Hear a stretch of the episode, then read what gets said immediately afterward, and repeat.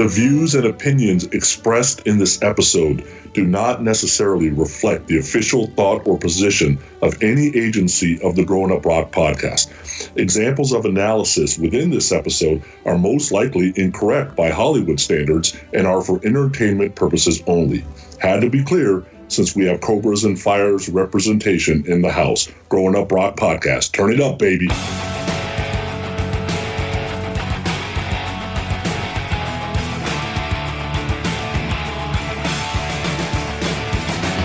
You're listening to the Growing Up Rock Podcast with your host, Steven Michael and Sonny Hollywood Pooney. So, this week on Growing Up Rock, it's all about the graduation day. And Hollywood Pooney decided to get stuck in Hollywood, California, and he is completely ducking us for this episode. But I've enlisted the help of our friend from Cobras and Fire. Bakko, what's happening, my friend? I am uh, living La Vida Loca up here in St. Paul, Mr. Steven Michael. and so we're looking forward to having you on the show and talking a little about our senior years. How was your senior year in high school, man? Do you remember that? Yeah, it was great. Uh, it I, I, I switched schools between sixth and seventh grade, and seventh, eighth, and ninth grade were pretty much a, a complete disaster socially for me. Trying to make new friends in a bigger school and all that stuff, but things started to turn for me around 10th and by 11th grade i was you know finally like living like a normal teenage life uh, and senior year was a was a fucking blast man um, you know parties going. I mean, my my high school uh, basketball team won state. That was a blast. Awesome. Uh, uh, went to a lot of concerts for the first time. Got my driver's license. All that good stuff. How about you?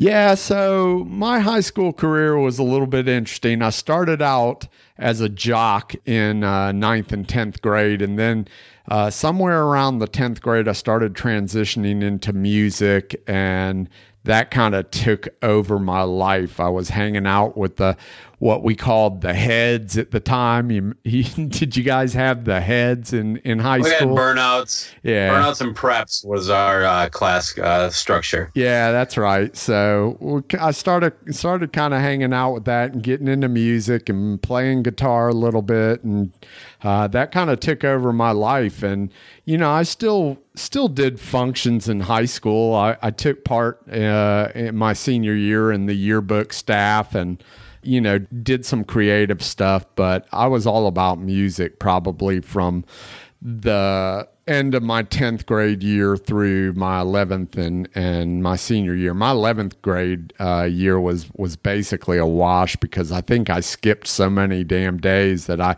I almost wound up in, uh, in summer school, but I I managed to to nix that, you know. Yeah, I, I, I failed four classes my first uh, uh, half a year at. Uh, we did quarters back then. I think it's all semesters now, but my first and second quarter, I failed four classes. Now, and because of that, the ninth grade, I'm talking. I was in summer school, ninth, tenth, and eleventh grade, and it taught me a lesson because I I could do the math. I'm like, I could only do this much this one summer. I only got two more summers to make up. I got my shit in order after that. Uh, you know, I was a good student prior. You know, things weren't great at home, so that led to it a little bit. But yeah, it snapped my ass in gear. Music was a big part of, of life pretty much since the age of seven. But yeah, by by my senior year, it was music and girls. And since I wasn't getting any action from girls, it was a lot of music and you know, maybe maybe some underage drinking in there. That's what I'm talking about. Well, we're going to talk about all that shit and play some kick-ass rock and roll. But before we do that, we're going to do this right here. Everyone's got a rock and roll story to tell, and we want to hear yours. So go to our website at growinuprock.com. That's one word, G R O W I N U P R O C K dot com or visit us on our Facebook page at Growing Up Rock and tell us all about it.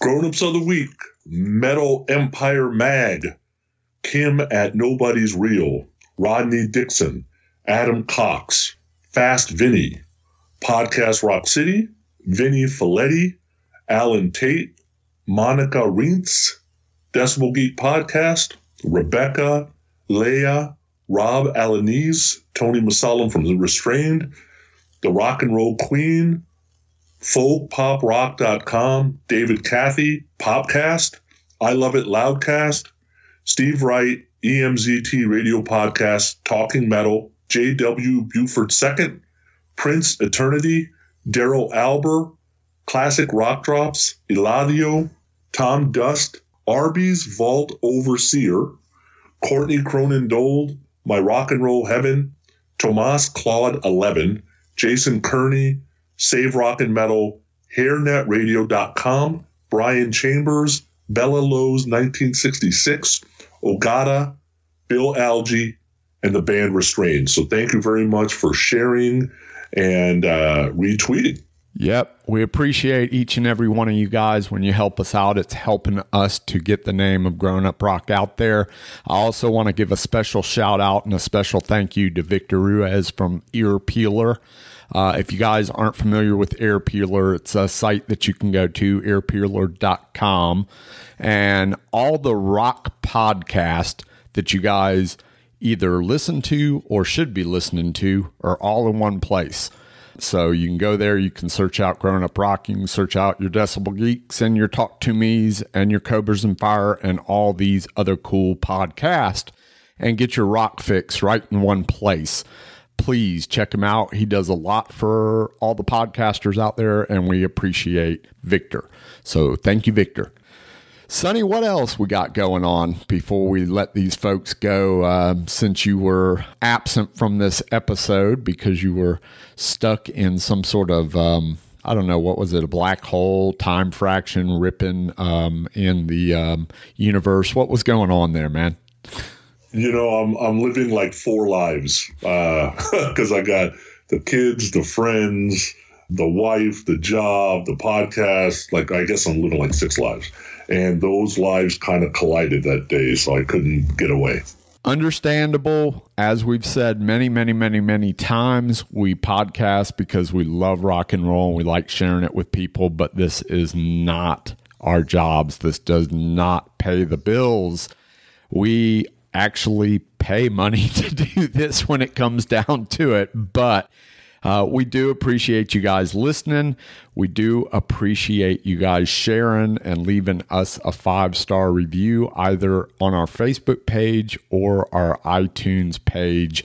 And we are more than happy to share that. In fact, I'm going to share that right now with one of you folks. We got a brand new five star review on iTunes, and the title of it is absolutely awesome. And not with one, not with two, not even with three exclamation points, but with four, Sonny. Four. And that's by Sam Rocks one, two, three, four. And it says, Great host, great topics, and best of all, great passion. Keep it going, dudes. So short, sweet, to the point. We love it. It's how we know we're doing a good job. And so thank you, Sam Rocks. You rock. But that's all good. But go to our uh, Facebook page or iTunes, leave us a five star review, uh, share up those episodes. That helps us out greatly. Uh, go to the Facebook page, like all these things you can do. cost you absolutely nothing. It's free to you. But if you want to help us out, shoot a little money our way, then you can do that just by going through our Amazon link at growinuprock.com and doing your shopping just as you normally would do at Amazon. We get a little bit of the kickback and it helps us out because it costs us money to put these hosting fees to work. So that's all we would say. Sonny, you got anything you want to add to all that? No, that's it. Thanks a lot for the support, and I'm looking forward to hearing the episode I wasn't on. That's it. Up next is our episode all about the graduation day with our special guest, Bakko from Cobras and Fire, in the absence of Hollywood Pooney, who was stuck in Hollywood, California. So, anyway, enjoy. Later. Later.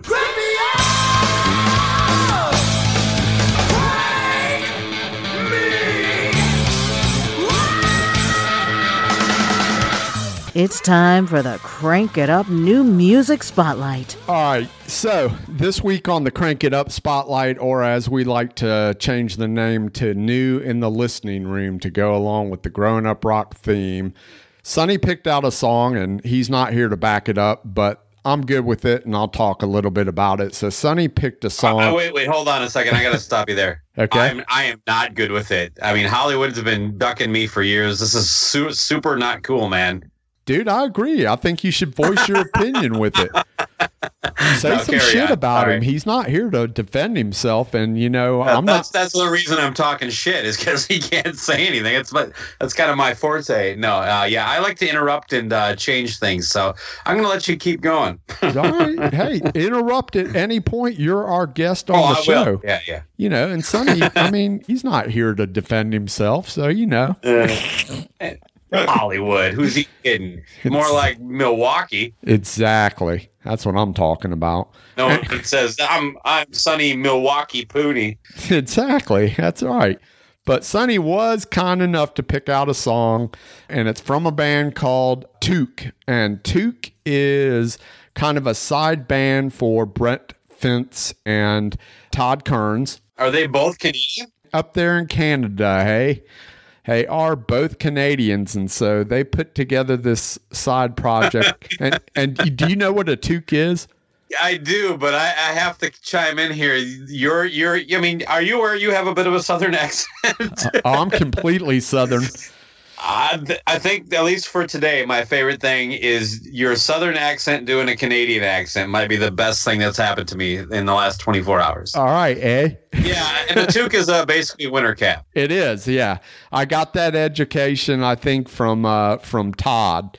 Uh, when we, we we sat down with Todd and Brent uh, at the Indy Kiss Expo and talked to them for a little while on the podcast. And Todd, it was either Todd or Brent, and I'm sorry, I can't remember which one of you guys was was cueing me into Toque, but you told me about this side project, and it's basically a covers album of all these Canadian bands that you may or may not know that are friends of these guys and they love these tunes. So they put together this record and it's actually a really good record.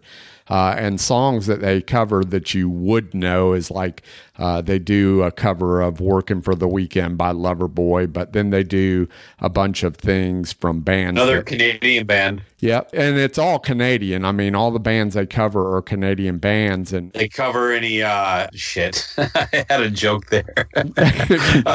come on now, they cover any Kim Mitchell. They do, they do, uh, they do go for a soda. Go for soda. Oh, it's Yeah. awesome, and it's and it's a fantastic cover of that. I mean, they do a really good Uh. job with that one.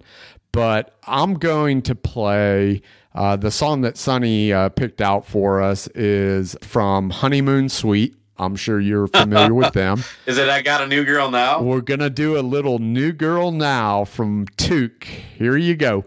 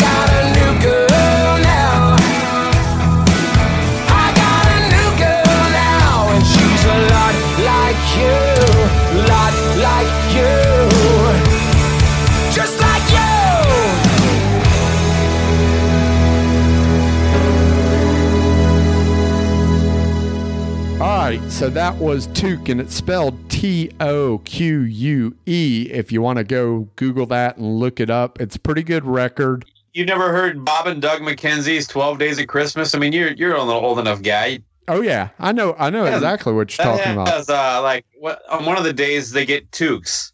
Ah, no, I, I don't remember that, but it's been a million years Uh-uh. since I heard that. That's where I first heard it. My knowledge of Canada is uh, Rush and Triumph, and and Brent Fitz and Todd Kerns, and that's my, and Loverboy, and now Oh. Honeymoon Suite.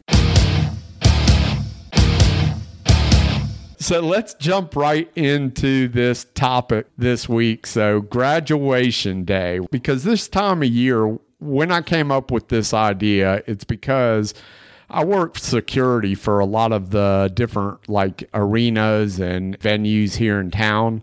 And so mm-hmm. lately, the last two weeks, it's been all high school graduations. Of course, capping down. And I can't help but go into these high school graduations and I'm kind of like, wow, I remember, I remember this. I remember when my life went horribly wrong. That's really fucking cool.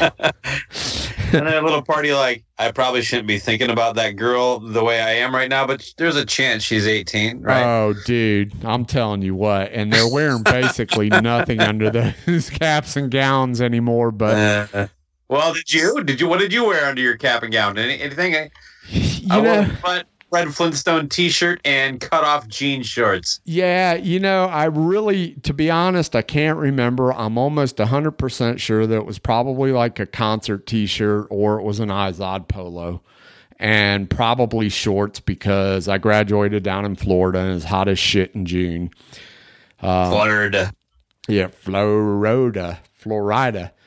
So it was hot as shit, but I'll tell you what I did, man. I dug out, like I dug out my yearbook and I dug out my class. For Uh, today? yeah, I did, man. Me too, man. totally. I can't. I can't wait to hear this because it's interesting, and I really I haven't touched my yearbook in probably, I mean, at least thirty years, I'm sure. And I picked this up, and for me, my graduating year was 1984. What graduating year did you graduate? 1989, Owatonna Senior High School. Go Indians. Sweet. Okay, so 1984, uh, Washington Wildcats, go Wildcats. And Sonny, if he were here, he'd be like, "Well, I was really smart, so like I I graduated two years ahead of when I was supposed to graduate, so I graduated in 1986. Go Hollywood." All right. I assumed he was homeschooled. no, I don't think What he kind was of ceremony did his parents put together for him? I don't. I don't think he was homeschooled. I think they wanted him out of the house. Uh, hey, you said I could uh, rip on him because he's not here. He's bigger than me too. If I was in the same room, I would never say these things to him. So Oh, totally. Nah. Sonny's got a good sense of humor, and we do it all in fun. I know he appreciates he might it. be the nicest person I've ever met on the planet. At least, at least in my little interactions with him. So He'll be nice until he hears this podcast, then he'll go ape shit. I'm positive of it. he'll start a fake Twitter account to tear me apart and. Probably. Uh, he'll go on podcast Rock City and rip us both a new one. I would have that coming for sure. Especially, you know, some of my thoughts on Kiss aren't always positive. So So yeah, I mean that's uh, 84 for me, and um, I don't remember what I was wearing under my cap and gown. Uh, I do remember it was Beach Week, and that was the theme. Do you remember what your class song was? Oh shit! You know what? I think I might have it in front of me. Uh, I do not remember. Okay, I loo- I looked mine up because it is in my yearbook. I, I stumbled upon it, and and and our class song was "Up Where You Belong." you, you know that song, right? "Up Where We Belong" is from "The Officer and the Gentleman." You da, da, da, up where you belong. That Oh tune. my god! Love lifted us up where. Uh, yeah, yeah. Where the where the wind blows and the flowers flow. I don't know some shit. well, I, in my yearbook, when I was looking today, we did have uh, a poll to pick the top five songs, and the poll resulted with. You want me to count down? Yeah, do it. Song remains the same. I'm not really sure who that would have been. That's not. Uh, is that must be uh, Zeppelin thing? It's Zeppelin, but why would that song have Well, been? it's they didn't stick it to the, the year though. oh, they did. almost none of these are the actual. Drive Me Crazy, which was uh, the Fine Young Cannibals, I believe. Yep. Sweet Child of Mine coming in at number three. Sweet. And yeah, it had to be a Zeppelin song remains the same because number two is Stairway to Heaven. So we have two Zeppelin songs, and number one makes it two Guns N' Roses songs. Patience was the top pulled song of my senior class. Interesting. That's funny. Yeah. two two Zeppelin songs, huh? And Zeppelin Uh-huh. at eighty nine, Zeppelin's long gone by this point. Oh, I, absolutely. Yeah. That's a trip. Uh, So you already talked about 89 being your year. Let's go into your first uh, selection for our listeners here. What what song and what band have you uh, selected for us to spin? And uh, what's the significance, or is there any? You made it a little difficult for me because I kind of wanted to talk more about music of my high school, but you know, I, I stick with the show theme, so we stuck to music from '89. A lot of the music of '89 that I got into came out after I would have graduated, so it wasn't necessarily tied to to high school, if that makes any sense. But one of my favorite bands that I was starting to kind of drift away from a little bit anyway released a record out, uh, and that's Wasp, the Headless Children. And I, I I bought all into Wasp when that first record came out. I want to be somebody. That first album is still one first song to the last song, a, a killer record. I can put it on and, and, and almost get time warp back to, you know, sitting in my bedroom jerking off and listening to this. You know, uh, but you know, I- and then the, and then the follow up records were great too. This is the first one that yeah, I was a little iffy on, uh, but it was kind of a a borderline concept record, which maybe you know wasn't my forte at the time. It had that great cover of the Who song though, uh, "The Real Me." Uh, but the song I want to play is a song that I don't know. It just it doesn't have really any connection other than I think it kicks fucking ass, and I guarantee it made it onto a lot of mixtapes that were in the old 1975 Cordoba I was driving around that year, and that is uh, "Rebel in the FDG."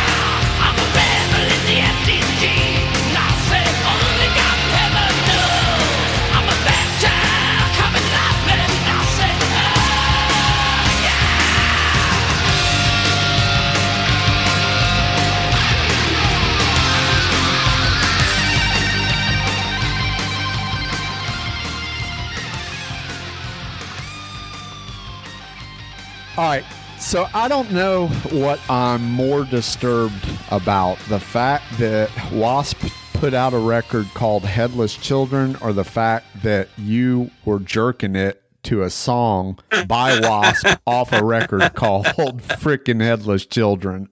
Oh my I don't know. God. Self-titled one, but it's probably Tormentor, you know, something like that. Or, yeah. I so- want to be buddy. I, so I love I love that first Wasp record, and I and I really uh, was a big fan of the Last Command. And after the Last Command, I started to kind of fall out a little bit, and I wasn't real familiar with Headless Children. So when you said you were going to play this song, I honestly I can't tell you that I've ever heard this song. So I went out and I listened to it and I was like, holy shit, this song absolutely kicks ass. It reminds me of something that would be on like Last Command because it kind of has that that driving beginning beat of like a um, ball crusher or uh, jack action or something like that, right? you can feel your your foot press the accelerator down a little bit more. You know, I mean, it's like get out of my way. Uh, completely, man. That that song's so badass, and I mean, I I do love Wasp. I'm a huge fan of Wasp. I just I fell out after the first couple records, and you know I picked them back up more recently with uh, like Yeah. Golgotha. I started uh, checking out the Crimson Idol reissue and just some different stuff. That was a solid product. Yeah. Just checking out some things that I kind of missed along the way. But that's one of the great things about music lately is that I'm able to, now that I've been doing this podcast for a year now and hanging out with a lot of you guys, it's made me kind of go and rediscover stuff that I either forgot about or stuff that I just never really explored at the time. I somehow missed it. On that note alone, I will tell you this. Uh, uh, kind of hooking up with Loose Cannon and, and doing this and experience a lot of this new music, it really kind of re-energized, you know, my love for music. I was kind of like just stuck in the stuff that I was with for most of my life, with the last 10 years being a waste as far as new music. But it, it just, there's times that we talk about things that just reminds me and it, it takes me back and it's so refreshing. And we do a lot of new music, as you know, and, and, and a lot of that stuff just kind of, it grabs you like it did when you were, it, it- it's just good to know that it, 30 years later, I can still, you know, get the hairs on my arms standing up over a good tune. Yeah, completely. That's awesome. Well, so I'm going to go into my uh, selection for 84, my first selection. So Ronnie James Dio puts out Holy Diver, I think, in 83. Correct. Completely awesome record. I mean, fantastic. I thought the two records that he did with Sabbath, the two studio records, I should say, the two studio records he did with Sabbath, in my opinion, for me, I enjoyed those more than the Ozzy stuff. I know, I know it's, I know it's split faction, and I know that that Ozzy is the obvious choice for a lot of people, and we'll talk more about Ozzy a little bit later on. But I'm sorry, I just really enjoy those Sabbath records with with That's Dio. okay. They're two great records. It's too bad it was only two, Yeah, at least at the time. I mean, Dehumanizer came along later, but yeah. And I don't think Dehumanizer stands up, in my opinion. There's some stuff on it that I really Me like, yeah, but uh, overall, but it's okay. But then in 84, my graduation year, he releases the follow up, which is The Last in Line, which, in my opinion, I thought was fantastic follow up. You want a little fun fact, as I like to call them? Yeah, a fun sure. Bakko fact. Yeah, man. I owned a Dio T-shirt before I ever heard his music. I got in mono this summer. It had to be around eighty. It had to be the summer '84. Now that we're talking about it, and to make me feel better, one of the fi- few moments my stepmother was gracious to me. You know, it wasn't easy to get a rock and roll T-shirt in my town. She had to go to another town doing mall, and she bought me a Dio shirt. She said, "This looked like one of the bands you would like," and I, I was like, "Now I need to buy the album." And of course, it's great Yeah, you're a fan? Shit the first four dio records are are really good Yeah. and this is my favorite last in line Yeah, Last in Line. I, I, I go back and forth between this one and the first one. uh, because it's really hard for me to get away from that first record. That Holy Diver record has so much. They both have great stuff on them. Agreed. I, I just don't like track one and two as much as I do on this record. You know. You don't like track one and two on Holy Diver? Correct. I no, not not to say I don't like them. I just they don't. I don't think the song "Holy Diver" is is, is not one of my favorite Dio songs. It's it's a pretty good song. And what's the opener on that one? Not "We, we Rock." Stand It's, up uh, and shout. Stand up and shout. Do not really care for that tune at all. Dude, oh my After God. that, I, of the I, record. I'm going to interrupt you right there. I'm going to need to stop talking to you at this point because Stand Up and oh, Shout might possibly be one of the best lead off tracks on a record of all time. If that doesn't get your blood pumping, I mean, for God's sakes, Bakko, if you would just quit dry humping Red Sunrise or Red Sun Sunrise or Red. I understand. I, th- they didn't exist. They probably weren't even born when I first heard that song. that song never did it for me. Yeah, you know Wally from uh, the Canadian Geeks Cat Metal and Drink Beer. He's he's been tearing me a new asshole because I, I mentioned that on some Facebook post. But uh, look, I'm sorry. That song is just kind of boring. Oh my God. Stand up, shout. Dude, that freaking guitar kicks your ass. I don't know how you don't love that song. I mean, Jesus Christ, you call yourself a Well, rock fan? Just need more than more than that, Mike or Steven. So I almost called you Michael because Steven, you have two first names. That's kind of confusing. I know. Yeah, it's it can be. But, right. carry on. Yeah, I'm going to play uh, this song because I absolutely love this song. It's a little bit deeper in the record. I'm going to play I Speed at Night.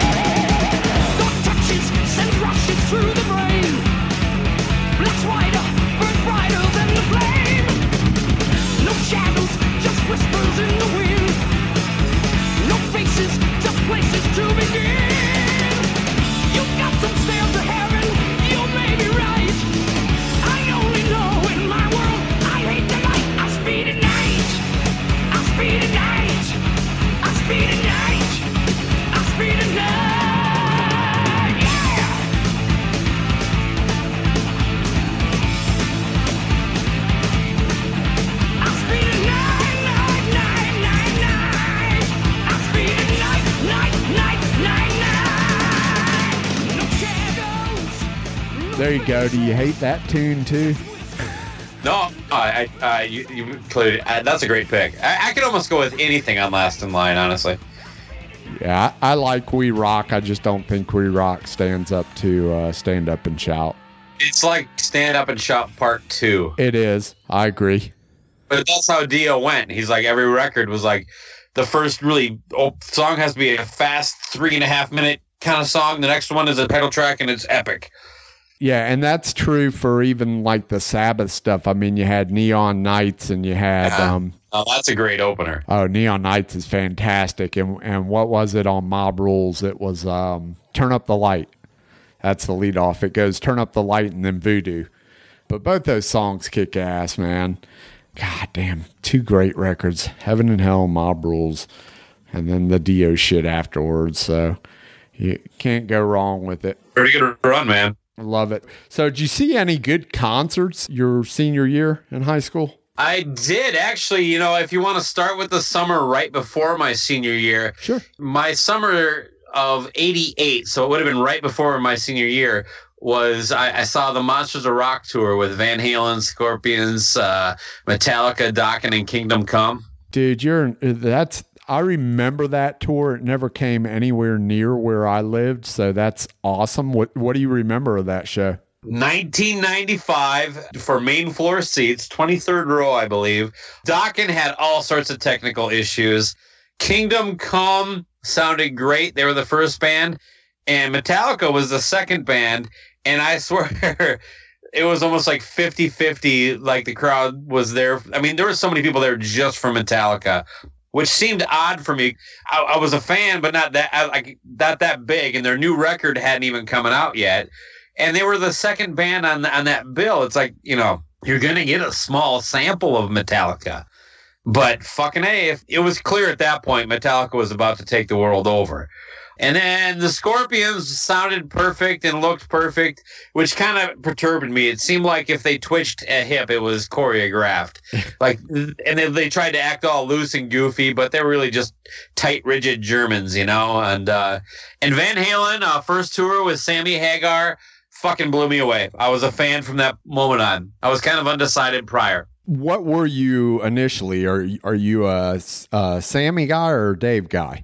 Well, I think the classic Van. uh, You know, here's how I'll break it down. I think Sammy did better albums if you want to listen to a record from beginning to end. But if you want those songs that are just going to knock you in on your ass, they're all Dave era songs. That's kind of how I feel. Yeah. I love them both. I just I don't really have that. I, I almost look at them as two different bands in a way. Yeah, I completely look at them as two different bands. I, I'm always a Dave guy because that I tell people Van Halen was for me growing up what Kiss was to a lot of people growing up. Van Halen was go. that band for me. So I came in on fair warning and went backwards, and so it is that Dave era shit for me. You know. Not a lot of strong albums though. The first one is is fantastic. 84 is is great to beginning to end. The rest of them though, I mean, peaks are so high though. You know, they almost cover, but you know, like Diver Down is basically an album of covers. You know, it's just it's it's kind of weird that way, you know. Uh, but Dave one of the best frontman of probably the best frontman of rock and roll as far as I'm concerned. Yeah, I mean it's all that's all opinionated stuff. I mean, I lo- I loved the first four Van Halen records front to back. I loved each each and every one of them. I loved every song on them, and and Diver Down really.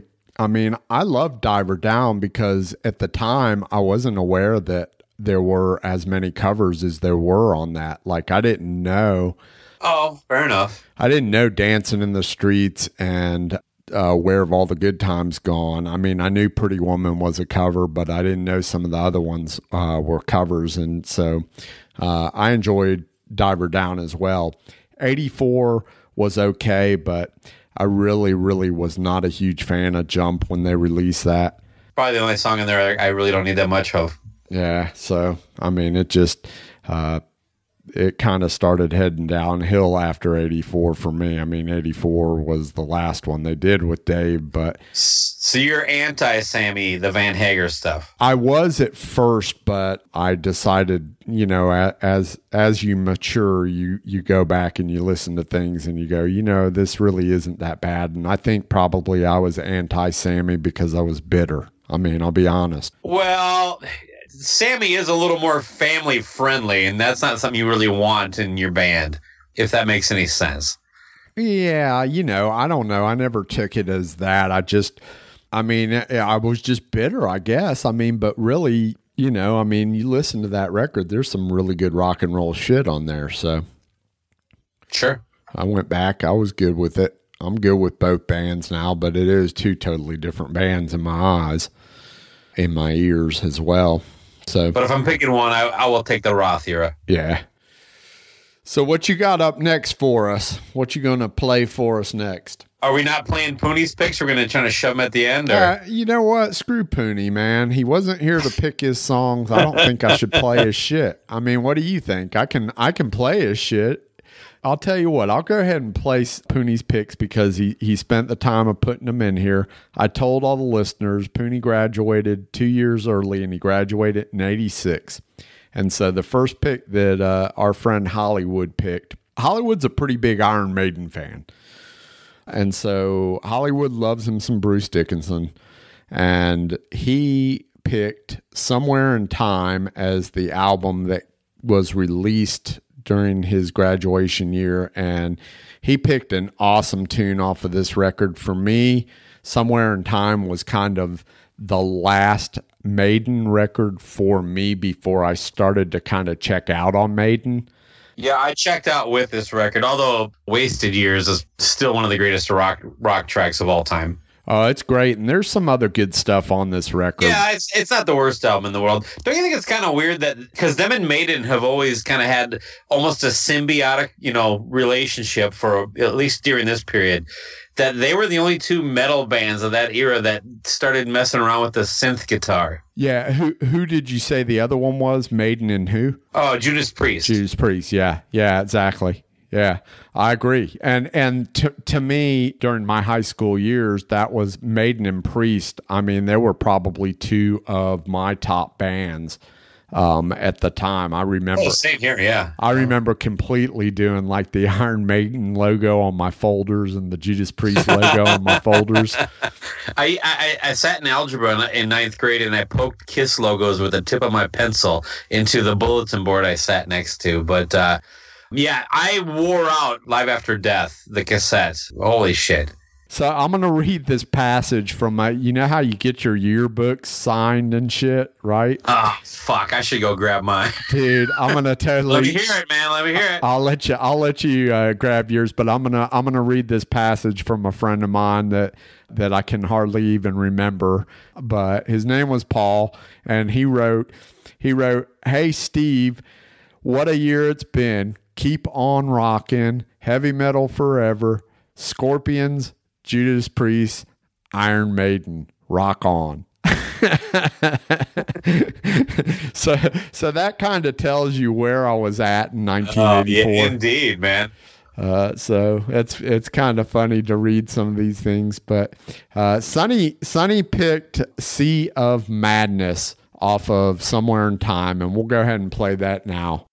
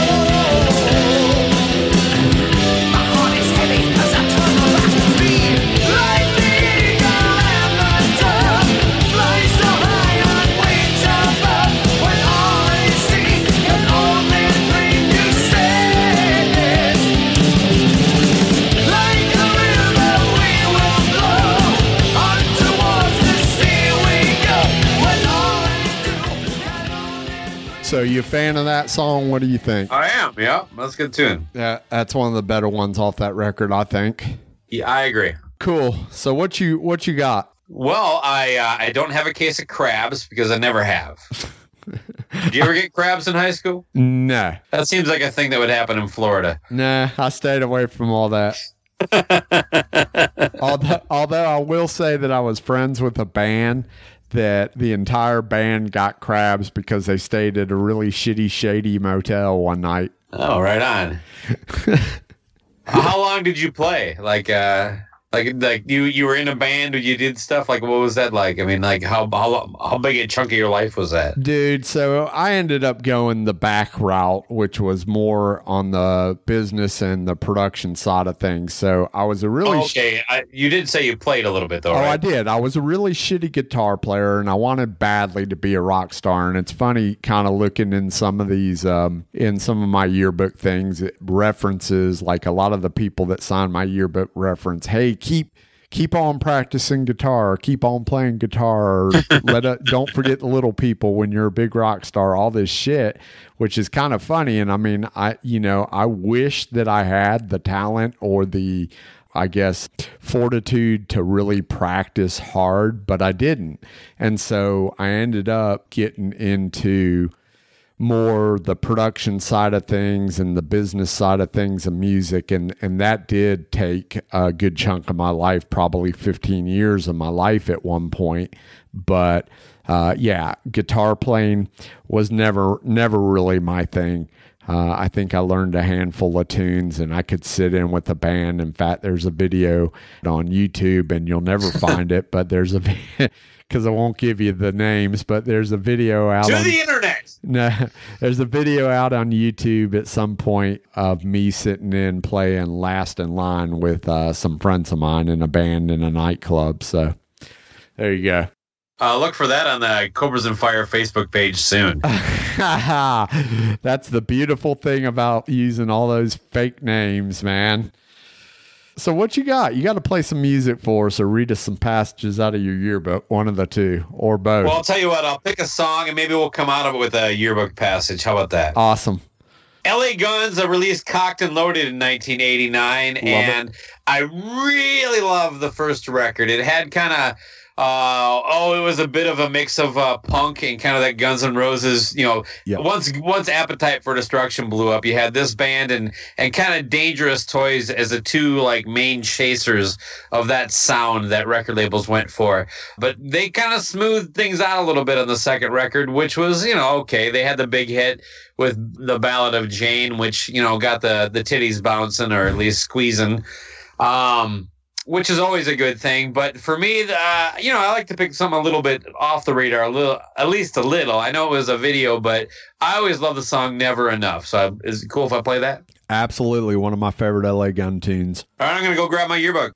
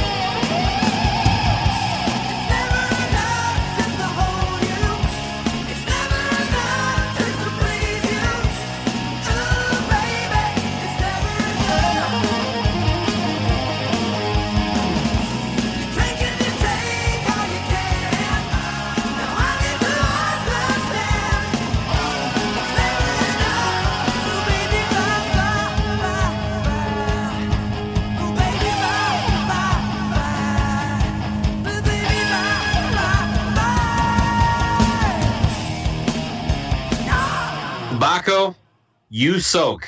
We made it through school. Now for the fun part, right? And don't forget, you owe me 50 bucks. Take care, Butsy.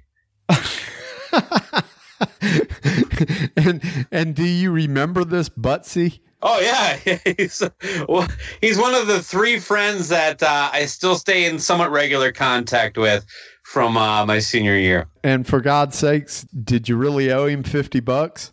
I did, but I never paid him. No, Sweet. no, we had some dumb dumbass bet. Some, I'm sure it involves smoking cigarettes or quitting or something. I don't know. Fantastic. Yeah, uh, yeah, the LA Guns record, man. Cocked and Loaded. It's a great record. Never Enough. One of my favorite tunes for sure. It's one of my favorite LA Guns songs. I just love that song, man. Yeah, it's so smooth. Yeah. Never enough. Yep. Very cool tune. So, one of the concerts that I went to, Can I guess? you won't guess, but go ahead. Yeah, yeah. Give me one. Right. You said one of the biggest, so I'm guessing Petra. yeah, that's right. right up my alley. No, I can honestly say I've never seen Oh. Petra. I, I, I'm sure they're quite good, but no. I had to be close, though, right? No. And, and in fact, if anything, it's the opposite end of Petra. Uh, so, okay. so I saw Ozzy uh, with Accept opening on the Bark at the Moon tour. Oh, right on. Balls for the Wall tour for Accept, right? Yes, and it was literally a week after my graduation because Now, there's see, you're a lot older than me, Uh, because that was like like the thing that like me and my you know fellow prepubescent uh, metalhead friends were like, oh, wouldn't it be awesome to go see Ozzy? But we live in a small town and our parents suck. and you're slamming a sixer in the parking lot, going fucking Ozzy, right? Oh hell yes, I was. You damn straight. And in fact, I had um, uh, we went down to the hotel and uh, um, You're the guy that wouldn't buy me and my friend beer. oh, completely. well, no, I wasn't of age then. I was drinking, but I Oh. wasn't of age then because it was literally it was um it was a week after graduation, so I would have been seventeen Uh, years fair enough. old. I'd have been 17 years old, and we had to travel two hours to go to any major concerts. We went, I think, uh, you know, we were out of school. It was the summer. It was Ozzy and Accept. We went down to the hotel to try to track down Ozzy. We ran into Jakey Lee. I got a picture with Jakey Lee. That was Boss. that was his first tour, obviously with Ozzy with Yeah. Dark of the Moon. We met all the guys in Accept so we got pictures with like Wolf Hoffmann and and Udo and all these guys in Accept and They have a stool or something for Udo to stand on. yeah, or- no, but he comes up to about my shoulders. Yeah, yeah, he's a, he's a, a not a very uh, tall guy. Now we call him the little bulldog. No, he only is now. He he should be called Pitbull, not that uh, I don't know uh, Cuban jackass. Exactly. But yeah, it was an awesome concert. I remember uh I remember Accept being really, really good. That was probably the biggest concert from my senior year that I can recall. Uh, I know there was a few other concerts, and there were some big concerts over the years. But Jakey Lee is my favorite Ozzy guitar player. is he really? Yeah, I, I can't honestly say that because I think the records that Zakk and Randy did are just better records, in my opinion. Um, yeah, I, I don't think Bark at the Moon is a great album. I like Jake's playing, is what I'm getting at. Uh, as a player, he was uh, more up my alley. I think um, I, I get so much crap if I talk about Randy Rhoads. Randy Rhoads is a phenomenal player. Uh, Jakey Lee was just more of my cup of tea. Uh, but I think The Ultimate Sin, front to back, is one of Ozzy's, you know, top five. I did enjoy Ultimate Sin much better than Bark at the Moon. I really, really was a big fan of No Rest for the Wicked, which was Zakk's first record. I Yeah, really, that's a very good record. really loved that record. And then the two records with Randy are just, I mean, there's nothing you can say about them. They're classic albums. Of course, you know, I mean, I own all these records. I'm not shooting down any of them. Just Jake was my guy. Yeah, that's fair enough. That's all right. You know, one record uh, of Ozzy's that that I think is probably underappreciated and it did a lot for me in my high school years was "Speak of the Devil." Perfectly rated. I thought that was a I thought that was a great live record. Like it it really brought the Black Sabbath material more to my attention because at the at the time I was just kind of a casual Ozzy Sabbath fan. Okay. You know? Yeah, I heard it for the first time after I was already kind of caught up on Sabbath and heard the Ozzy stuff. So, like, you know, 84, 85 would have been when I first get got a chance to hear it. It's not a bad album. I just, uh, there's only a handful of live albums that really do it for me. That's just not one of them. Yeah. It's difficult to kind of get on my radar if it's a live record anyway. And when it's like your solo album, you went solo and then you do a live album of your old band. That was kind of weird. I just uh, and and we all know the story now that he was doing it to kind of fuck with them because they did Live Evil at that same time. Well, and it's also kind of tied into Randy's death to not kind of bring somebody in to record a, a live album, but also have a live album to kind of fill some space to figure out what the hell's going on. So it's kind of a dark period, actually. Now that I think about it. Well, and I think I read in Rudy Sarzo's book, I read that Ozzy also owed something to Sharon's dad at Jet Records. Uh, and so I think it was Oh. also to pay off a debt to Jet Records, if I'm not mistaken. I may be wrong about that, but I think that's what they said was also part of the bargain. Yeah, that sounds about right. You know, that's generally when bands do live records, that's usually the deals that they owe the record company one more record or some shit like that, you know? So, Yeah. uh, but what, just out of curiosity, so you said there's only a handful of live records that do it for you. What, what are the records that do it for you? Well, I don't listen to it that much anymore, but Kiss Alive 2 was what brought me into Kiss. Kiss Alive is probably the pinnacle of live records. And I actually think the one I mentioned just a little bit ago, Iron Maiden's Live After Death, may be the last you got to listen to live record. I also like the Kiss Unplugged live album. I thought the tribute record that Ozzy did was good. Well, you know, which is a little bit more down the line, but it featured Randy Rhoads on it. So it's kind of in that zone. Um, if you, uh, Frampton Comes Alive, not a bad album. I was just about to ask you, so that Frampton comes alive for you then. All right. Yeah, I'm not a Peter Frampton fan at all. I can listen to that from beginning to end just because it has that kind of, you know, but it, to me, that's almost like listening to Tool. You kind of throw it on while you're doing something. You don't Yeah. actually pay attention. So Fair but it's enough. a well, re- it's a well recorded record. All right, fair enough. Well, shit, I'm gonna play a tune then. This band I was really starting to get into in high school and really, really loved this record when it came out. Uh, Dokken Tooth and Nail. Oh, yes. I'm a pretty huge Dokken fan. I mean, the first record I thought was okay, but when they put out Tooth and Nail, I was freaking in. I just, I couldn't, I wore this cassette out. I think the first record is actually a bad record. It's got Breaking the Chains and then almost nothing. But this record, I'm with you. Yeah, I mean, the first record had a few things and it has some stuff to tolerate, but There's no boner songs on that record. There's nothing that gets you going, though. But hey, it's the first record, Yeah. you know? I mean, yeah. I mean, I, I wouldn't argue that fact with you. I think I'm a little bit easier to please just because I'm I'm just pretty easy when it comes to music for the most part. That's what she said. Oh shit. I had to throw that in there. But we have that on tape. My standards are higher. yeah, absolutely they are. Except for Red Sun Rising, apparently that's my go-to. God band. dang. If you're not dry humping Red Sun Rising or the Glorious Sons, then I don't know what's going on I'll, there. I'll give you the Glorious Sons. Those two records are amazing. But I, I have said repeatedly that first Red Sun Rising record, phenomenal. Three to four songs right at the beginning, and then eh, it's okay. Their new record, I wrote a review for Decibel Geek. Not impressed.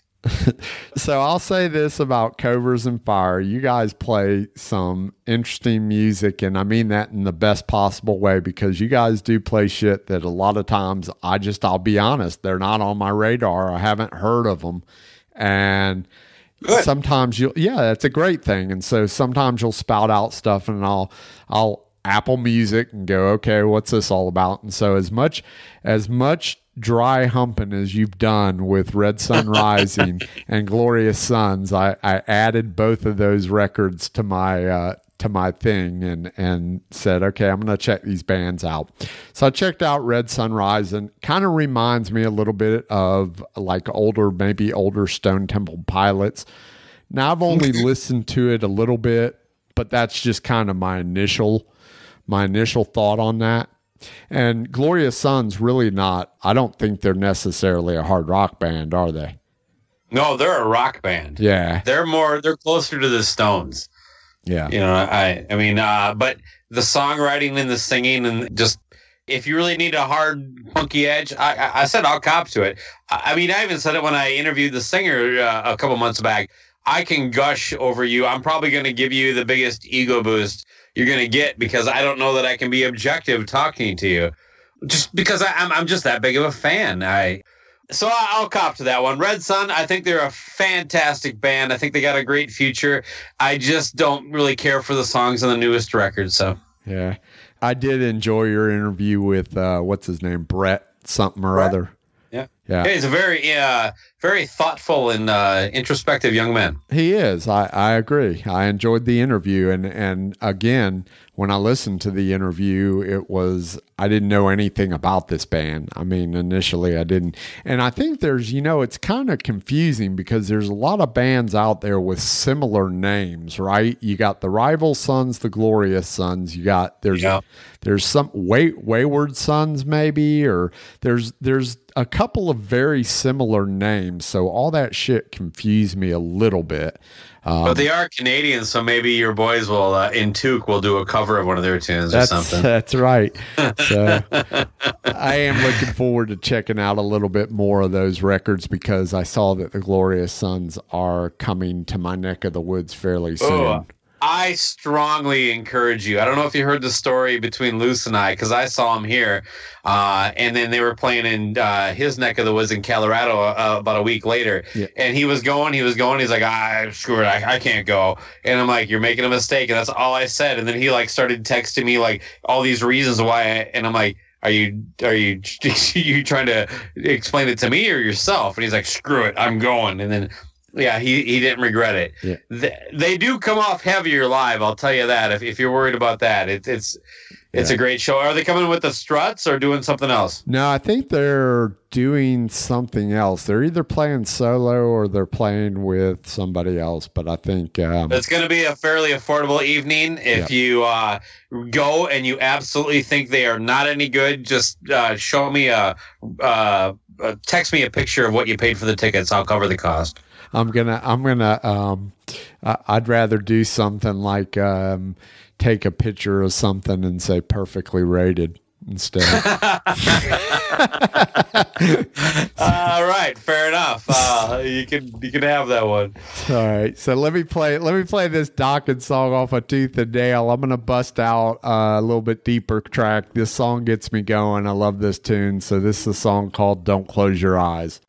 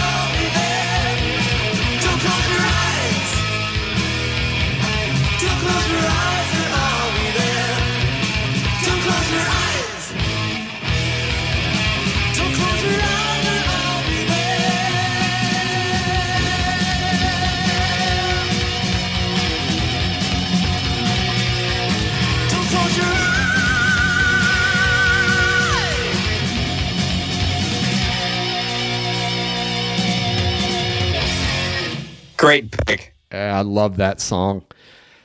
Uh, one of the cover bands that I used to work with back uh, right after I got out of high school, I, I spent the summer running their lights at uh, one of the local. They were the house band at uh, at a local club, and that was some of the best times of my life that I can remember because it was Thursday, Friday, Saturday.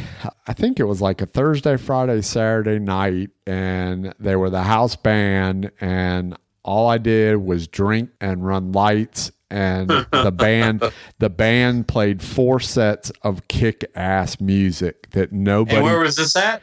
in Florida. Okay. Okay. And and their set, I mean, some of the songs they played in their set was shit that you were not hearing at the time, and they were doing it serious justice. So don't close your eyes. They played "I'll See the Light Tonight" by Yngwie. They played. Oh Lord, that's a deep one. They played "Take Hold of the Flame" by Queensryche. They that's played, another one. So some of the classic rock stuff they played, they played "Smoking" by uh, Boston. They played, um, Eh. uh, I think it's "Queen of Spades" by Styx. You're old.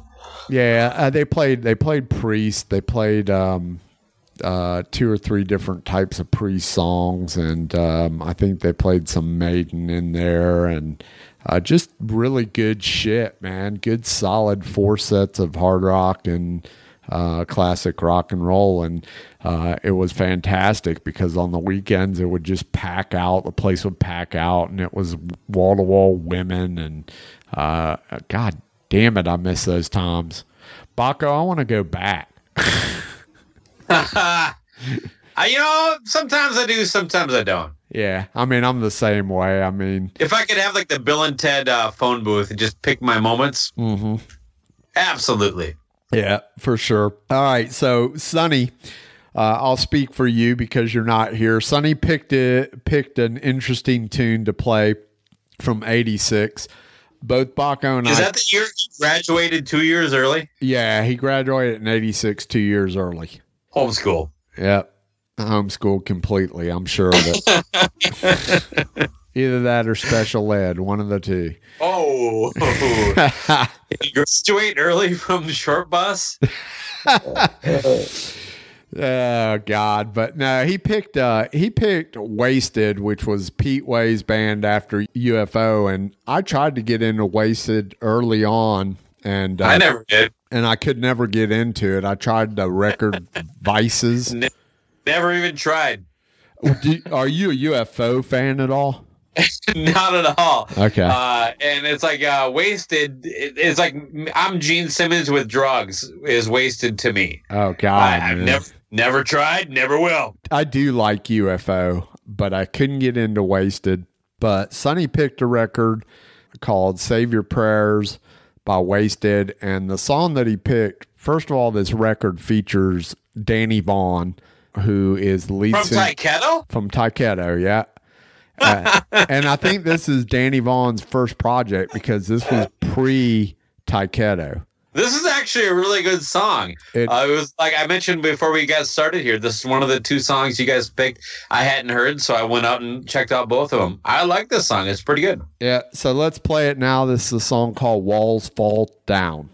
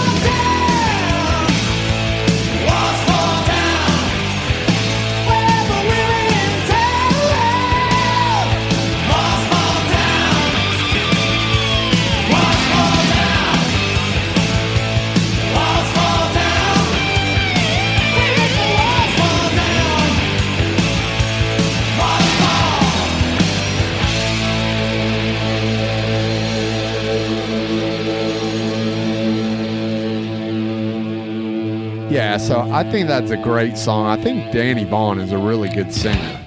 I mean, But don't you think the fact that uh, he was into Wasted in 1986, it sounds like he didn't graduate two years early. He graduated two years late. Almost, almost like he's been a fan of this band for a long time. well, Sonny Sonny was probably held back from rock and roll for a long time. I mean, and when he gets into something, Sonny goes hard.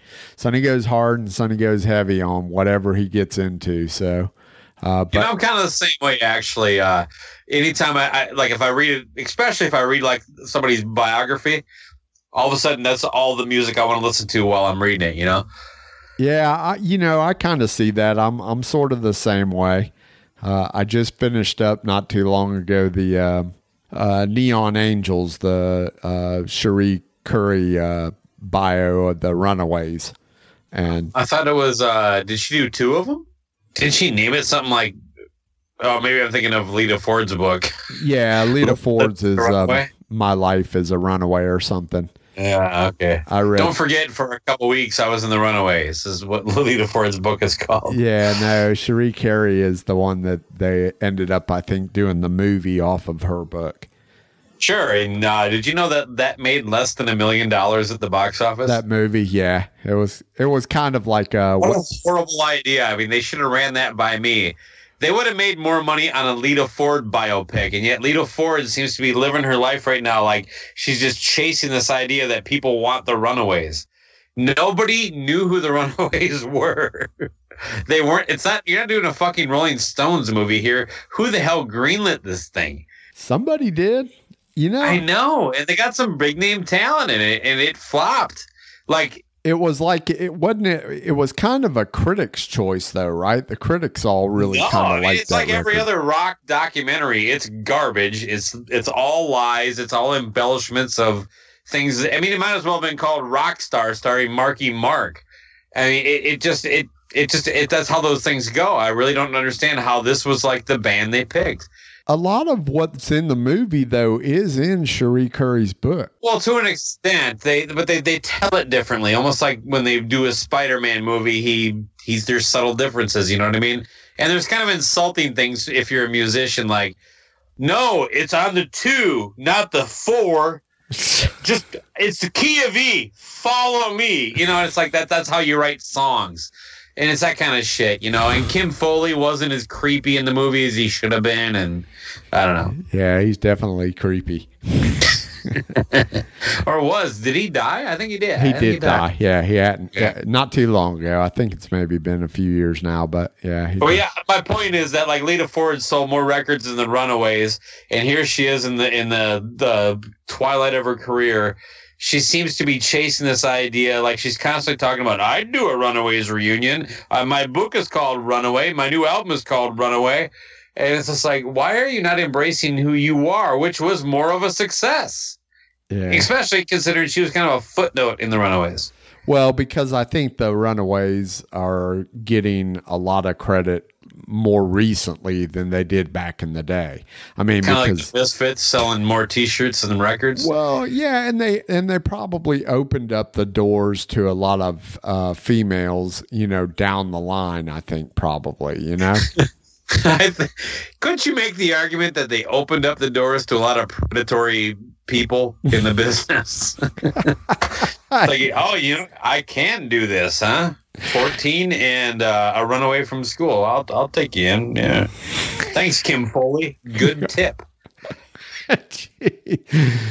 oh my God! Pick a song. it's my pick, huh? Yeah. Well, you know, I just talked about Butsy, who I owe fifty bucks still, apparently, with the, some inflation from 1989. Are you gonna play Butsy's favorite band?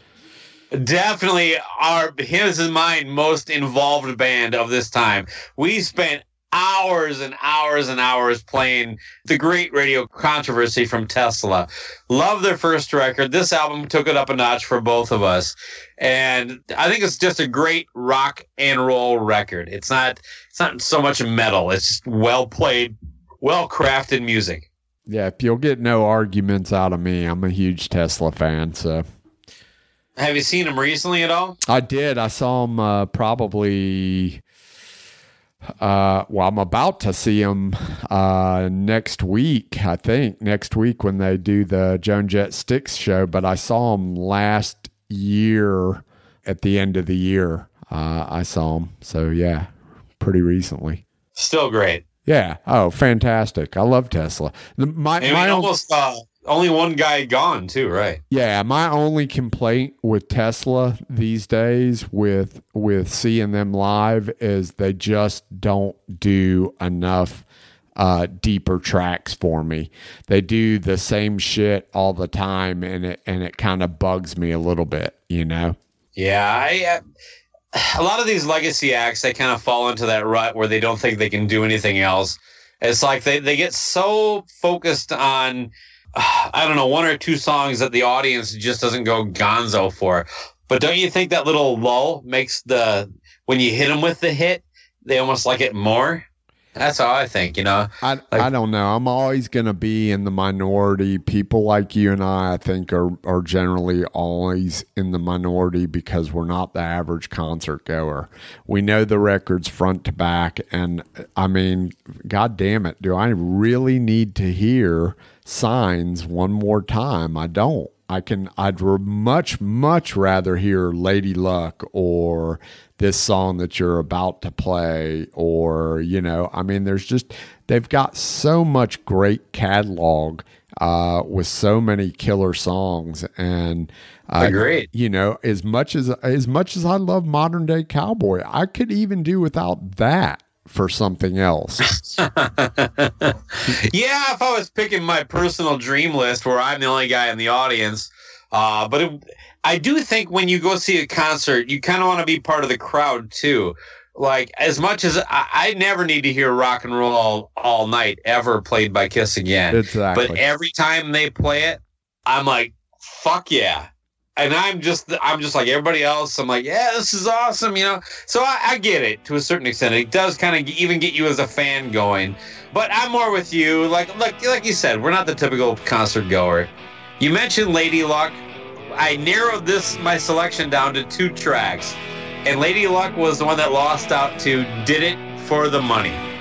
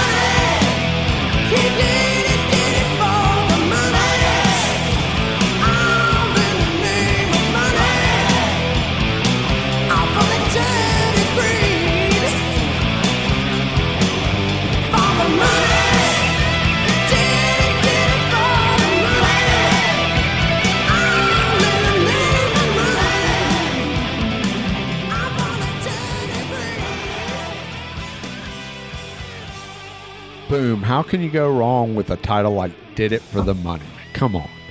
Did what for the money? I mean, seriously. So hooky though. It's just oh god. And then a young guy, it's a great song. They're just it's so good. So and good. Lady Luck too. I mean, Yeah. Just that's a great record. That's a, the first two records are by far my favorite two Tesla records, Oh. and that's not to say that they haven't put out great shit since, but those they put out some good song sense. I don't think they put out a great record sense. No, I mean, yeah, I'll agree with that. I I think um uh what was the one right after Great Radio Controversy? That was uh, Um, uh, Edison's uh, Edison's medicine. Medicine. That one. yeah. Shit, uh, it wasn't called Edison's medicine. No. Um, why am I brain farting this? I, I mean, Psychotic it was, Supper. Psychotic, Psychotic Supper. Supper, Yep. and then that went into the five man acoustical jam, which was probably spawned their biggest hit, right? Yeah, probably. The science cover you you adore. Yeah, it's it's my favorite song. Not. yeah. Oh, So it's Sonny Poonies. yeah, probably. Nah, Sonny likes him some Tesla too, but he probably likes like um, love song or something like that. Hey, can I say something? I really wanted to talk to Sonny about this. This is this has been something that I've really want was really hoping to bring up with him, but I, I don't want to leave it on the table. Is it okay if I talk about it? Absolutely. Go ahead. Well, he did that uh, like individual uh, CD review of every disc of the Gene Simmons Vault Yeah. for both your page and uh, Decibel Geek. Yep. Now, as far as the way he wrote it, I loved it. It was the perfect synopsis for a guy like me, right? But I do have one bone to pick with him on this. And that is like I have a friend who who went to the Chicago Vault and I have heard at least 95% of this right the, the, the music on this thing, right? Mm-hmm. The lowest and he he did like a grade of for school, A through F, right? Yeah. So you're familiar with it. Yep. The lowest grade he gave any song was a C. I've heard this, and by the way, most of this stuff has been released in some form or another. C is probably what most of this stuff aspires to. Come on, Sonny, have have some standards. This is almost none of this is any good. There's a reason the stuff didn't get released, and and they didn't even make any effort to like mix it or master it or anything. It's like they plugged their little, you know, uh, uh, connector to the boombox headphone jack and press play and then record on Pro Tools. That's how they mastered this thing. There was no effort to make this music sound good or on any level from recording to the CD. Uh, Sonny, almost none of these songs deserve even a C. So if I'm understanding you correctly, basically what you're telling me is Sonny Pooney's review of the Gene Simmons Vault is absolutely not perfectly rated. When we're talking about the music on the CDs, I, I would totally say that. I think he walked away with Vault goggles because he got to meet Gene. He got the experience, which is really what you're paying for. And that's all valid. But the music, come on, Sonny. There, there's there's very few C's on this record at all. Okay. That's it. Rant over. Sonny, have at me. there you go, Sonny. Loose Cannon would have been very disappointed if I didn't bring that up. I, I understand that you're you're speaking for loose, uh, and and No, that, that's that's my opinion. He would have been upset that I didn't say something when I had a chance. So. Although I'm going to see you guys in Nashville, right? oh yeah, absolutely. Yeah, I'll cower behind a table and tell him then. All right, so back to this whole uh, graduation thing. So, what other memories do you have from your graduation year? What what sticks out in your mind, or just Well- or just from your high school career, man? You know, I was I was really into art. So art, you know, I I, I- spent a lot of time. I, I started getting into charcoal drawing around that time. I also started to get a little bit better at playing guitar and started realizing that I might be pursuing music on some level at some point. There's not a lot of options in a town of twenty thousand as far as forming a band or anything like that. Girls, girls, girls. I uh boy, I was pretty much horny the entire time. and they didn't have internet porn like they do now. I mean, it was like scrounging leftover playboys from your dad or something. So, uh, God. you, you know what? It was great. It really was. Uh, I remember I went back. The only reunion I've done was my 20 year reunion, and it was it was so worth it. It was good to catch up with people I hadn't seen in a long time. And you know, even Facebook makes a lot of that stuff easier to kind of see where your your old friends were that you maybe not the closest with, but you still get to see them be proud of their children and things of that nature. And you go kind of reflect back to like, I have puked with your dad. You know, you're, you're looking at this guy like, hey, here's my you know daughter's fifth grade uh, choir, and I'm going, yeah, I've I've I've vomited with you over uh, a, a deck before. Uh, so, you know, it, it's kind of cool. But no, I loved it. I really did. It, I don't regret a minute of it. I don't know that I need to go back, but uh, yeah, it, it is how it is. You know, you get older and you do different things and stuff. But concert wise, I got to see Motley Crue that year. Kiss, Hot in the Shade was uh, they kicking around that time. I don't know, man. You tell me. It was great, right? I had a good time. I, I mean, it was kind of what everybody talks about. I mean, there were there were good and there were bad times. I mean, but but mostly I don't have anything really bad to say. It was definitely a varied uh, uh, high school year. But the biggest thing that I took away from high school is I can say, you know, I liked music and I listened to music before high school. But but honestly for me, high school was when it really, really just escalated and just, you know, exploded. That's when you start sharing all these conversations with your friends that are into rock and roll and and you start discovering all this stuff. I mean, the show Growing Up Rock, you know, people don't necessarily know, well, what is growing up rock? Well, for me, the growing up rock years I always refer to are kind of your early teens through your high school and then, you know, maybe into your into your, you know, young 20s. I mean, mm-hmm. I'm still growing up rock today because I'm still discovering shit that that I forgot. But I mean, really, when I talk about the growing up rock years, the growing up rock years for me were those, you know, that 14, 15, 16, 17, 18, 19 years old when I was in high school or just out of high school and and you're just you're hanging with all these people that are going to concerts. I mean, we went to so many concerts. I dug out. I stumbled upon this Dio concert ticket in 1985. It cost me 1350 and it was at the arena in town. And I re- Wow. I remember that concert because those Dio concerts for the last in line were probably at the time they were probably the best concert I had ever seen because I had not seen Kiss in all its full glory at that point in time. I missed that whole thing. And Dio had a fucking dragon that shot lasers out of his eyes and a pyramid and a pyramid on stage that raised up and revealed the drum riser underneath. I mean, how freaking cool is that? Were, you a crew fan at all, or? I was, yeah, I absolutely was a crew fan, but I didn't see the crew. I didn't get to see crew until the Theater of Pain tour because I didn't see them on the Shout at the Devil tour.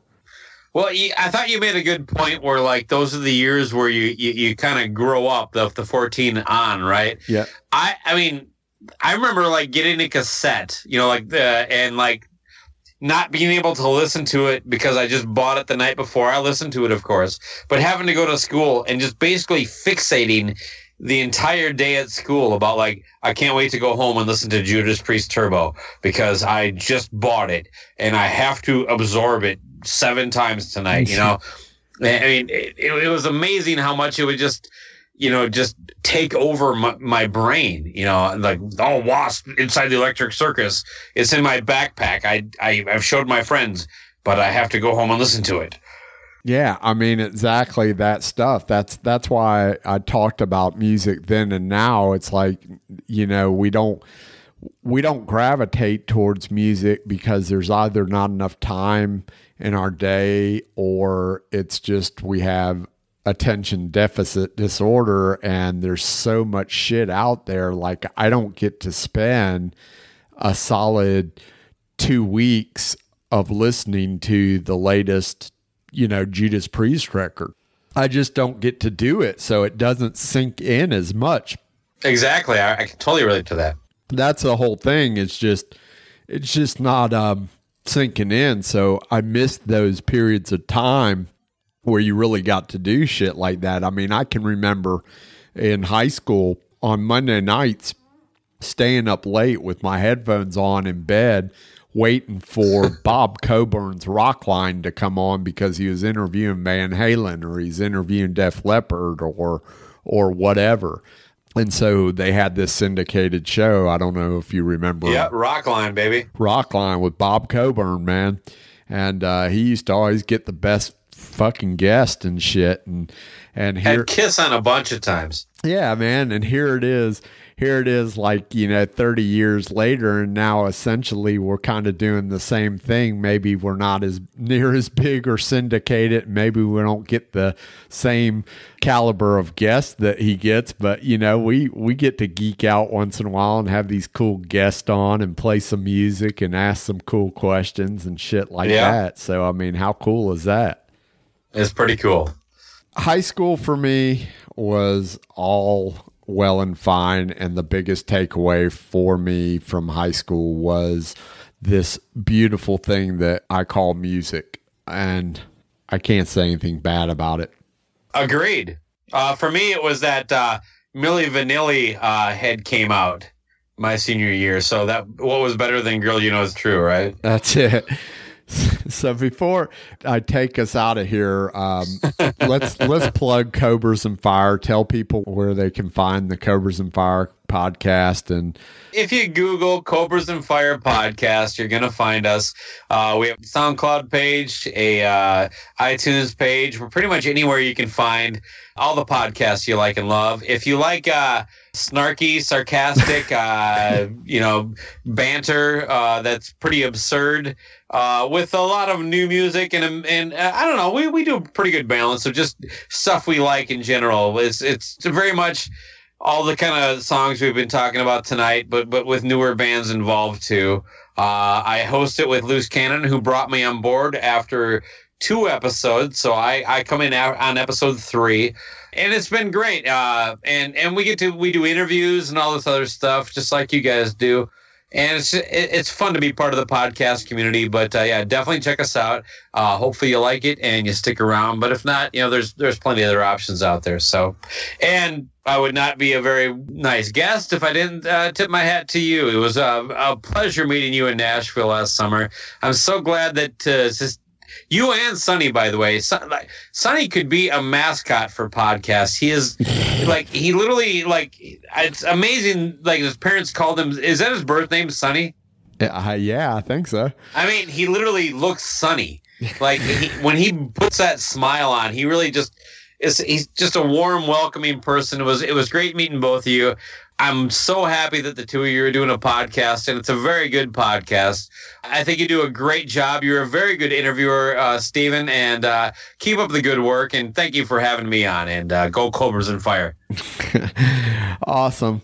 Yep. Love the Cobras and Fire podcast. It's a nice change from what we do and from a lot of other podcasts because you guys have that comedic thing. You guys make my ass just die laughing sometimes. And sometimes, sometimes it's uncomfortable because you guys, some of the facts you guys spew out, I don't know if you're on purposely just fucking them up or whether you seriously don't know. Uh, and so I don't know if I should tell you. and, and and so I'm always guessing. I, I I'll be on a treadmill at the at the gym and I'll be running and I'll listen. I'll start laughing. Then I'll hear something and I'll be like. My my instant reaction is to text you or Loose and go, you guys, you you fucked this up. It's not this, it's this. And then I'll be like, but are they just fucking with me and they're doing that on purpose or They're saying Abbey Road is not a Beach Boys record. yeah, you know, it's it's always something, and it's always nonchalantly, and it's always kind of in a passing conversation, and it's it's it's it, it, it yeah. Your podcast it makes me laugh. It's it's definitely fun to listen to, and so I'm just like you. I listen to it as much as I can because it's kind of hard to get in all the podcasts that we like because there's so many of them. And I'm old. I have to listen to them in my car or when you know. exactly me as well and uh, uh our friend hollywood who missed out you know Hollywood. Hollywood I, I just love all you guys. I, I like all the difference, the color and shape that kind of goes through the podcast community is what I look for. Uh, I avoid the ones that are just repetitive kind of garbage. You guys offer something unique that I don't get from Decibel Geek. They offer something I don't get from Talk Toomey, and Talk Toomey offers me something that uh, I don't get from listening to myself on Cobras and Fire. right yeah i mean that is really the best thing about uh podcasting and this whole community is is amazing that's one of the best things that i can actually say about getting into podcasting is i enjoy i enjoy the rock and roll i enjoy the the hanging And we out. shared a table last year. Yeah, we sure did. That's right. I shared a table with with you, Loose, and your jerk socks. Yes, uh, and uh, the jerk socks. Thank you. yeah. So uh, there's no telling what we're getting this year. Yeah, no, the, I can. I, I, don't think the socks will be coming back, but we definitely have some in in, uh, in store. I, I, it should be a surprise, though, right? I would be I would be remiss uh, if I said uh, I wasn't looking forward to uh, the Ratt and Dokken concert out in the uh, in the parking lot. If you want, we can book you guys for like a, a twenty minute segment of, uh, uh, you know, uh, growing up rock uh, for part of Cobra Fest. You know, Yeah, I think that's probably a great idea. I think Sonny and, and it sounds like uh, Joey from Rock Strikes Ten is checked out as uh, MC. You'll you'll find that out in the next episode of uh, Cobras and Fire. We might be looking for someone new. You, if you if you're interested, uh, I can put a good word in for you. Yeah, if you wouldn't mind, I mean, I, I think that would be a, a dream to do Cobra Fest, and uh, I think that uh, you know if if we could possibly get five minutes with the corpse of Don Dokken and maybe um, be able to talk to. Uh, Joey the plumber, who I who I understand is the new guitar player in Ratt, taking DeMartini's place. I think his name is Joe Joey the Joey from Joe's Plumbing or something. I can't remember. I'm sure I can I make that happen.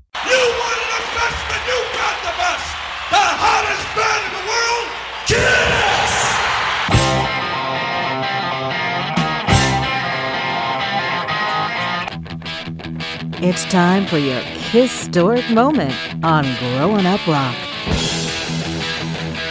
All right, it's time for our historic moment. And for this week, because Hollywood is off, um, stuck in traffic, and just generally just ducking uh, Bakko, I'm going to turn this uh, this over to uh, Bakko. Bakko, what do you got for our historic moment this week? Well, one of the songs that I uh, almost begrudgingly enjoyed during my senior year with my friends was the Kiss song "Let's Put the X in Sex," uh, which came out on Smashes, Thrashes, and Hits, the greatest hits release they did towards the end of '88. Uh, some friends of mine and I, we all liked it. So, but the song, the album features the historic moment in my mind uh, of Eric Carr replacing Eric yeah, Eric Carr replacing uh, Peter Criss's vocals on Beth, which is kind of blasphemous, even though I really could give a shit about the song Beth. Uh, but can we play the song Let's Put the X in Sex? We can. Who doesn't want to play the uh, the X and sex? let's let's put that X and sex. Let's put it in right now, and that's what she said. By the way.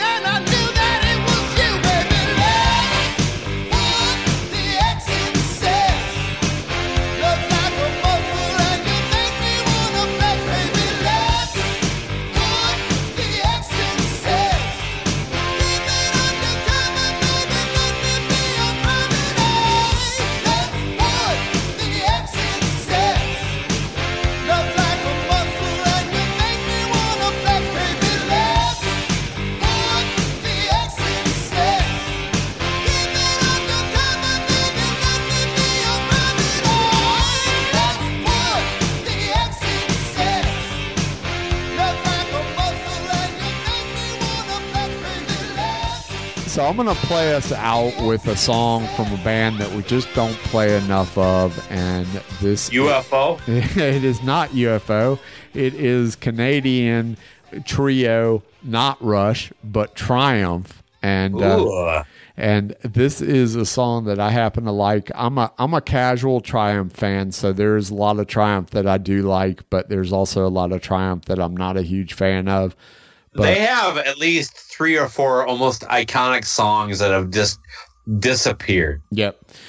This isn't necessarily an iconic song, but it is off the Seven Thunders record, and I think that it's a really rocking tune, which I quite enjoy. I enjoy the riff at the beginning. So this is a song called Spellbound, and we will talk to you folks next week. Thanks, Bakko. Bye bye.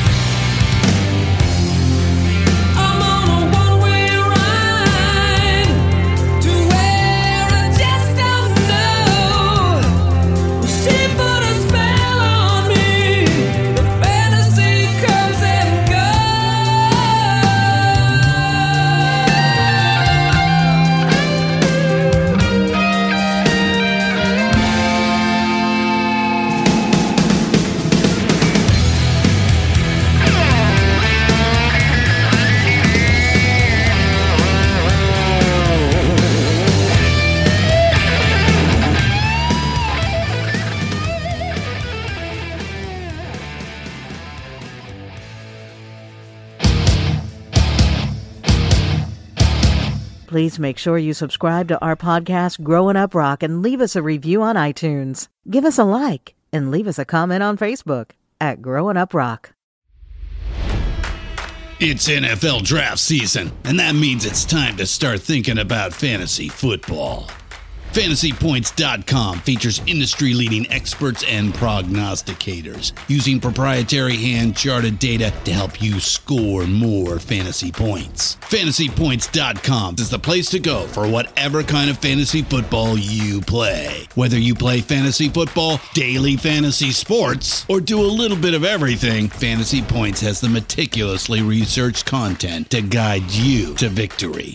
And why wait for the fall? Fantasy Points also covers the new spring football league, the UFL. Join the guru, John Hansen, Scott Barrett. Joe Dolan, and other massive names in the fantasy football universe with an exclusive offer. Use code Pantheon for 15% off any fantasy points package, including the all in package, with access to every article, tool, and data nugget that Fantasy Points has to offer. That's fantasypoints.com and code Pantheon for 15% off at Fantasy Points. Fantasypoints.com, code Pantheon. Score more fantasy points.